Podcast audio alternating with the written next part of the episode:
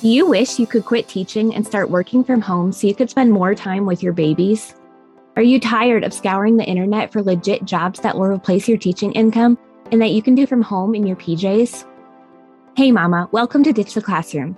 I know you're over there Googling jobs for teachers, legit work at home jobs, or start a side hustle, yet you can't figure out how to take that first step toward quitting teaching. So instead, you stay stuck, do nothing, or start random side hustles to make quick money. Virtual assistance is the answered prayer you've been waiting for. My name's Ariana, and I'm a former teacher turned work at home mom who replaced my teaching income as a virtual assistant in just six months. I did this by taking a step of faith and following the dream that God placed on my heart to be home with my babies. Sister, your dreams pale in comparison to God's dreams for you. Imagine offering services that light you up and having a job that works around your life and not the other way around. This is the podcast for you. It's time to take that first step out of teaching. Are you ready? Here we go. Hey, everybody, welcome back to another episode of Quick Tip Thursday. This is the first day of December. Crazy to me how fast 2022 has flown by. But in today's episode, I'm going to be talking about the top three most common mistakes that new virtual assistants make because I've had a lot of people asking me, what do you see new virtual assistants doing that they shouldn't be doing and how can I avoid those mistakes? So we're just going to go ahead and jump right in. The first most common mistake that I see new virtual assistants making is that they don't get paid up front. You should never ever ever do any work for a client before you are paid.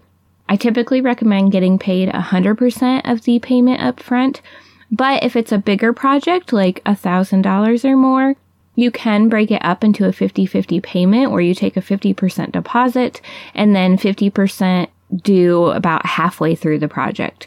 I would not allow any payment at the end of a project because then a lot of times you're just you just end up chasing down clients and even if they don't mean to, they just forget.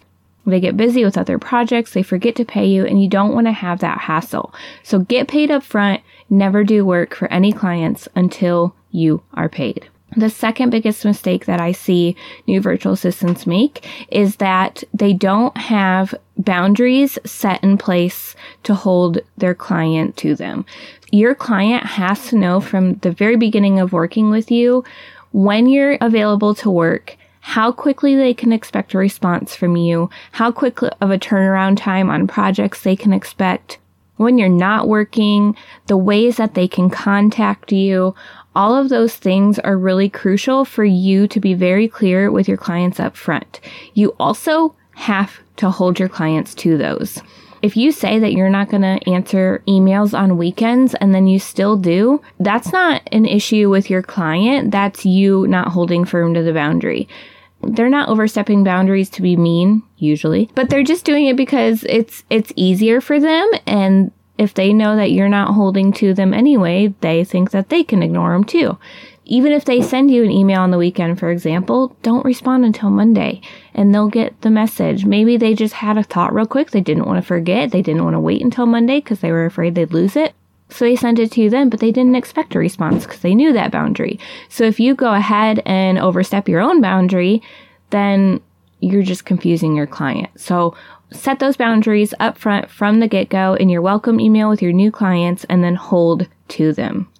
The third mistake that I see new virtual assistants make is that they don't have a contract in place to protect them. You want to have a contract that outlines the terms of all of the things in your boundaries. So when you're working, how they can contact you, all of that, but also what's included in their scope of the project and what you're going to charge if they go outside of that scope. So if they want to add anything on, what the charges would be, how many revisions they're going to get, and after that many revisions, what do you charge per revision, how many meetings they get with you, and if they need more, how much does that cost? All of those things should be in the contract to protect you in case there's ever an issue. All right, so real quick, let me recap those. First mistake I see new virtual assistants make is not getting paid up front. Second is not setting boundaries with clients. And third is not having a contract to protect you. Now, if you want to avoid all of these mistakes from the get go, I invite you to join us in the Teacher Turn Freelancer Academy. I teach you exactly how to get paid upfront before you do any work for clients. We set boundaries and get those plugged into a welcome email that's super easy for you to plug in your information. And then also I have a contract template where you go swap out your name, your info, and you're done in five minutes and you're legally protected. You also get the tools, accountability support, everything you need to become a virtual assistant and make this your full-time job forever and ever. TTFA is everything you need and I invite you to go check it out and join us at teacherturnfreelancer.com. And if you have a question that you would love for me to answer here on Quick Tip Thursday, I invite you to come into our free Facebook community. That's at facebook.com forward slash groups forward slash ditch the classroom. Scroll to our Quick Tip Thursday post and drop your question there. I would be more than happy to answer it for you. All right, y'all. I love you so much, and we will see you next time. Thanks so much for hanging out with me today. I'd love to bless you with a free gift as a thank you.